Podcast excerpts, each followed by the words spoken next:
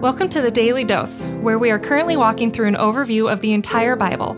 Join us today as we learn the story of Scripture and see God's redemptive plan through Christ from cover to cover.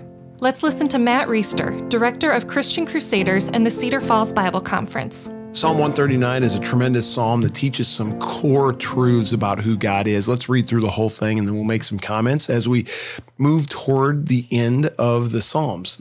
So here we go. O Lord, you've searched me and known me. You know when I sit down and when I rise up. You discern my thoughts from afar. You search out my path and my lying down and are acquainted with all my ways. Even before a word is on my tongue, behold, O Lord, you know it altogether. You hem me in, behind and before.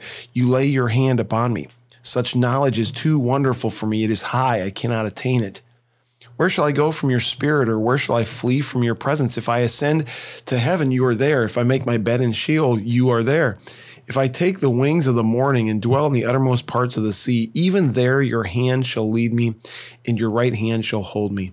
If I say, Surely the darkness shall cover me, and the light about me be night, even the darkness is not dark to you, and the night is bright as day, for darkness is as light with you.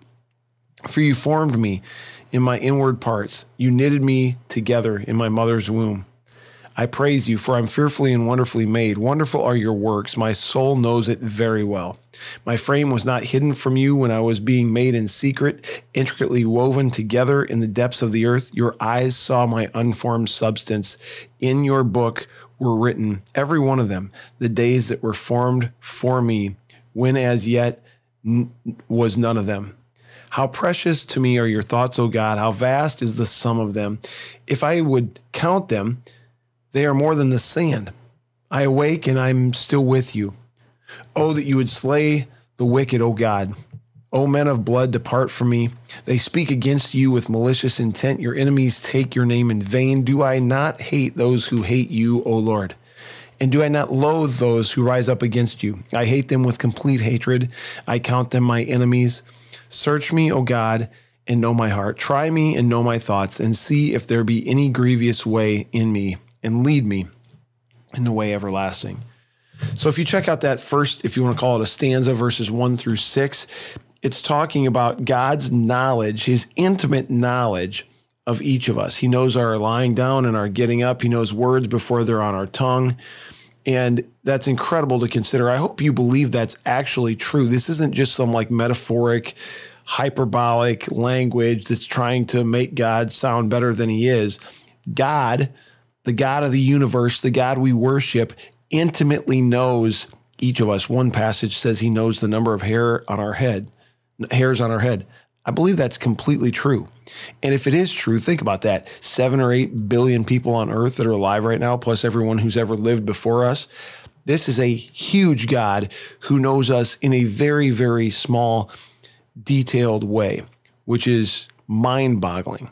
Had a friend that I worked with several years ago, and she's since gone on to do very great things. She's become uh, the the top in her industry or in her field, and she wrote a book and recently some friends of mine were at a event where she was and signing this book i'm trying to be purposely vague i don't want to distract you with the details of who it is but my friends who were there said hey uh, we're friends with matt reisetter and i know that you guys work together and you know blah blah blah and the report came back to me she says oh yeah matt we had a great time together and tell him hi well i i was kind of surprised that she even could put me you know, bring bring me to mind. I was impressed that she'd remember me. I thought, wow, that's kind of cool. But she holds not a candle to the God of the universe, right? And the God of the universe knows you and me intimately, not just by name, but intimately. And he cares for us. And so this is amazing. God is omniscient. He knows everything about everybody and he cares about us enough that he would send his son Christ to fix the biggest problem that any of us ever have, which is our sin problem with God, the fact that we have offended him greatly.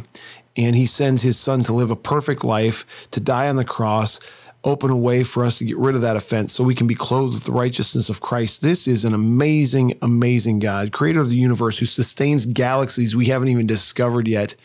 And he knows us and cares for us. It's incredible. The second stanza, verses 7 through 12, is talking about God's not his not his omniscience, but his omnipresence. He's everywhere all the time. I, you can't escape from him. You go to the deepest part of the sea, he's still there. You hide under the cover of darkness, he's still there. Darkness isn't even darkness to him. Darkness is light to him.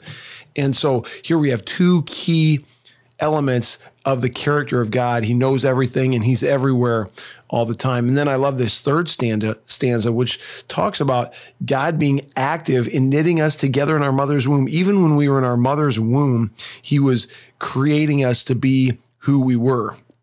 This obviously has implications for what we believe about life, its beginning, what the value of it is to God. And it says later on in that stanza that our days were written before one of them even happened. Uh, my dad is in the risk category for coronavirus, and he's being smart, but he's also unwilling to lock himself in his basement and stay there forever. He wants to live while he's alive. And so he just reminds me that his days are numbered. And if it's the Lord's will for him to die in this certain day or that certain day. That's what it's going to be.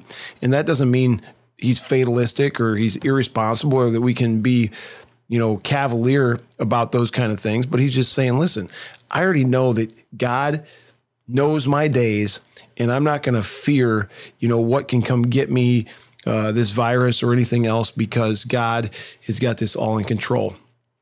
So, what's up with verses 19 through 22? Oh, that you would slay the wicked, oh God. And he's hating these people, and this sounds like it's okay. So, this raises up a bunch of questions. There are some Psalms where the psalm writer kind of calls out his enemies and asks God to punish them severely. Well, this raises a whole other set of questions, which we'll explore more tomorrow in another psalm that goes further into this kind of detail. Lord, thank you for being a big God. Thank you for being omniscient, knowing everything, omnipresent, everywhere, all the time. Thank you for, even though you're so huge and vast and unimaginable, for creating us and knowing us intimately and caring enough about us to redeem us, sinful, dirty, unworthy people that we are. Pray that you'd help us to respond to that kind of love and grace appropriately so we could make your name known to others who don't know you yet. Amen. The Daily Dose is a partnership between four ministries. First is Christian Crusaders, where you can find weekly 30 minute worship services at ChristianCrusaders.org, and where you can hear engaging interviews and other content on one of our three podcasts. Second is Fresh Wind Worship, whose weekly worship services are available on their YouTube channel, Fresh Wind Ministries, and linked to their Facebook page, Fresh Wind Worship. Third is the Cedar Falls Bible Conference, whose conference videos are available at cedarfallsbibleconference.com. And please consider joining us for our 100th annual conference on Saturday, July 31st through Saturday, August 7th in 2021. If you or someone you know could benefit from an anonymous online Christian mentor, please visit issuesiface.com, which is provided by Power to Change Digital Strategies, our fourth partnering ministry. Please subscribe to this podcast, leave a five star review, and prayerfully consider financially supporting one of our partnering ministries. And check our episode notes for links and more details. Thank you for listening, and may God richly bless you.